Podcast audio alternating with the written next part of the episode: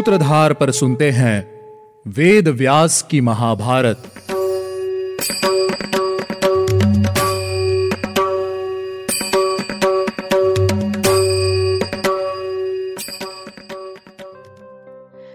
आप सुन रहे हैं सूत्रधार प्रस्तुति वेद व्यास की महाभारत, और मैं हूँ आपके साथ आपकी सूत्रधार मान्या शर्मा। आज हम शुरुआत करेंगे हमारे आठवें एपिसोड की। इस एपिसोड में हम जानेंगे कि राजा पांडु ने संतान उत्पन्न करने के लिए क्या प्रयत्न करने के विषय में सोचा है और क्या आज कुंती राजा पांडु को कर्ण और दुर्वासा ऋषि से मिले हुए वरदान के विषय में बताएगी। लेकिन ये सब जानने से पहले चलिए लेते हैं एक छोटा सा रिकैप पिछले एपिसोड में हमने राजा पांडु को मिले शाप की कथा सुनी। वन में शिकार के दौरान राजा ने अनजाने में मृग रूप में सहवास कर रहे ऋषि और उनकी पत्नी को तीर से मार दिया। जिसके बाद ऋषि ने राजा को शाप दिया कि वह भी उस अवस्था में पहुँचने पर मृत्यु को प्राप्त हो जाएँगे।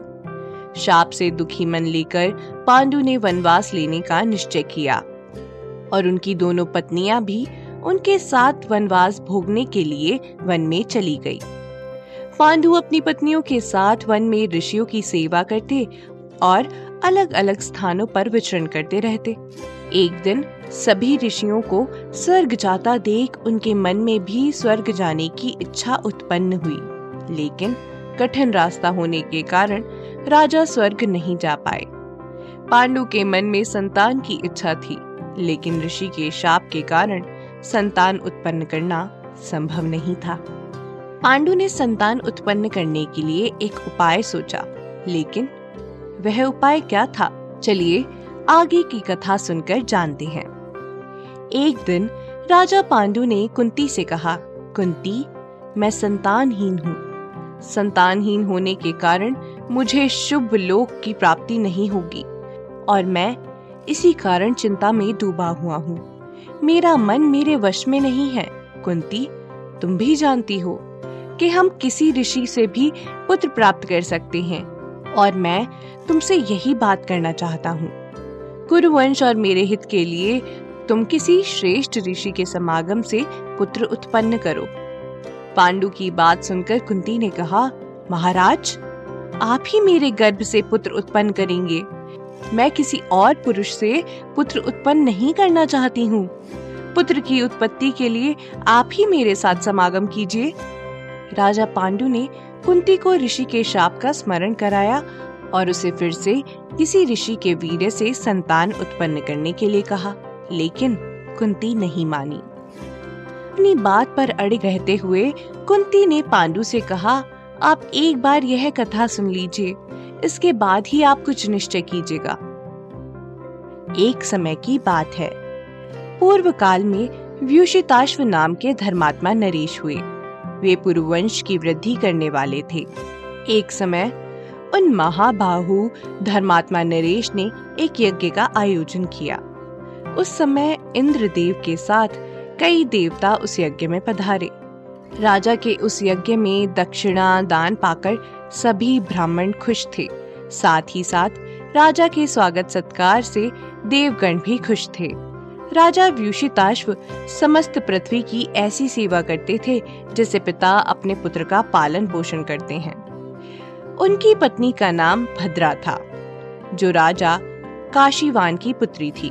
कहा जाता है कि उस समय उस पृथ्वी पर उनके समान कोई भी रूपवान स्त्री नहीं थी। दोनों ही पति पत्नी एक दूसरे से बहुत प्यार करते थे। लेकिन पत्नी के प्रति काम आसक्त होकर वे राज्य का पालन पोषण ठीक से नहीं कर पाए और कुछ समय बाद बिना संतान के ही परलोक को सिधार गए। पति की मृत्यु का भद्रा को बहुत दुख हुआ। भद्रा अपने पति के शव का आलिंगन करके विलाप करने लगी और अपने प्राण त्यागने की बातें करने लगी। लेकिन तभी एक आकाशवाणी हुई। भद्रे, उठो और जाओ। मैं तुम्हारा पति तुमको वचन देता हूँ कि मैं तुम्हारे गर्भ से एक पुत्र उत्पन्न करूँगा। तुम अपने ऋतुकाल में चतुर्दशी या अष्टमी की रात में मेरे शव के पास ही सो जाना। भद्रा ने वैसा ही किया और अपने पति के शव से सात पुत्र उत्पन्न किए। महाराज इसी तरह आप भी मानसिक संकल्प करके मेरे साथ संतान उत्पन्न कीजिए। आप भी तपस्या और योग बल से संपन्न हैं। कुंती को उत्तर देते हुए पांडु ने कहा, कुंती, तुम्हारी सारी बातें सही हैं, लेकिन राजा व्यूषिताश्व देवताओं के समान तेजस्वी थे और मैं उनके समान तेजस्वी नहीं हूँ।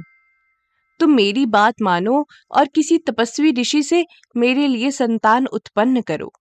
कुंती ने कहा, महाराज, मैं आपकी हर आज्ञा का पालन करना चाहती हूँ, लेकिन आप मेरी इस बात को सुनिए। मुझे उम्मीद है कि मेरी यह बात सुनकर आपको बहुत प्रसन्नता होगी। बाल्यकाल में मेरे पिता ने मुझे अतिथियों के स्वागत सत्कार का कार्य सौंपा था।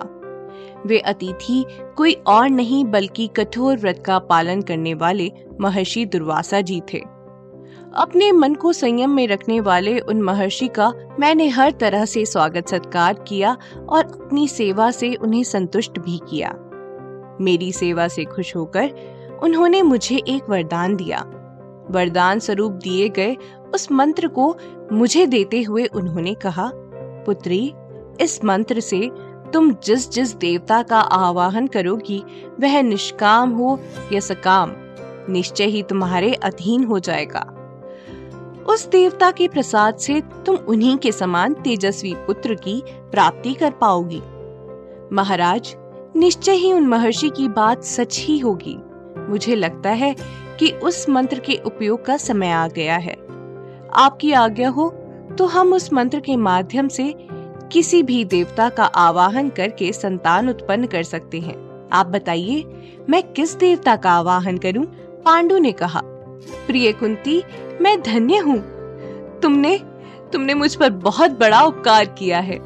तुम ही मेरे कुल को धारण करने वाली हो। उन महर्षि को नमस्कार हो जिन्होंने तुमको यह वरदान दिया। कुंती, तुम सबसे पहले धर्म का आवाहन करो, क्योंकि धर्म से ही प्रजा का पालन पोषण होता है। धर्म से जो पुत्र उत्पन्न होगा, उसका मन धर्म में ही लगा रहेगा। इसीलिए पहले तुम अपने मन में धर्म को धारण करो और फिर धर्मराज का आवाहन करो। अपने पति पांडु के ऐसा कहने पर कुंती ने तथास्तु कहकर उन्हें प्रणाम किया और आज्ञा लेकर उनकी परिक्रमा की। उस समय गांधारी को गर्भ धारण किए हुए एक वर्ष बीत गया था। उस समय कुंती ने गर्भ धारण करने के लिए धर्म का आवाहन किया। कुंती ने जल्दी से धर्मदेव को पूजा के लिए उपहार अर्पित किया और महर्षि दुर्वासा के दिए हुए मंत्र का विधि पूर्वक जप किया। मंत्र की शक्ति से भगवान धर्म सूर्य के समान तेजस्वी विमान पर बैठकर उस स्थान पर आ पहुँचे, जहाँ कुंती जप में लीन थी। देवता धर्म ने हँसते हुए कहा, कुंती, बोलो तुम्हें क्या दूँ? धर्म के इस प्रकार पूछने पर कुंती ने कहा, आप मुझे पुत्र दीजिए। धर्म से कुंती को किस पुत्र की प्राप्ति हुई? ये जानने के लिए आपको सुनना होगा हमारा अगला एपिसोड। उम्मीद है आपको हमारा यह एपिसोड पसंद आया होगा। अगर आप इस एपिसोड से रिलेटेड कोई भी सवाल पूछना चाहते हैं तो हमारे social media platform Twitter Facebook Instagram पर हमसे संपर्क कर सकते हैं।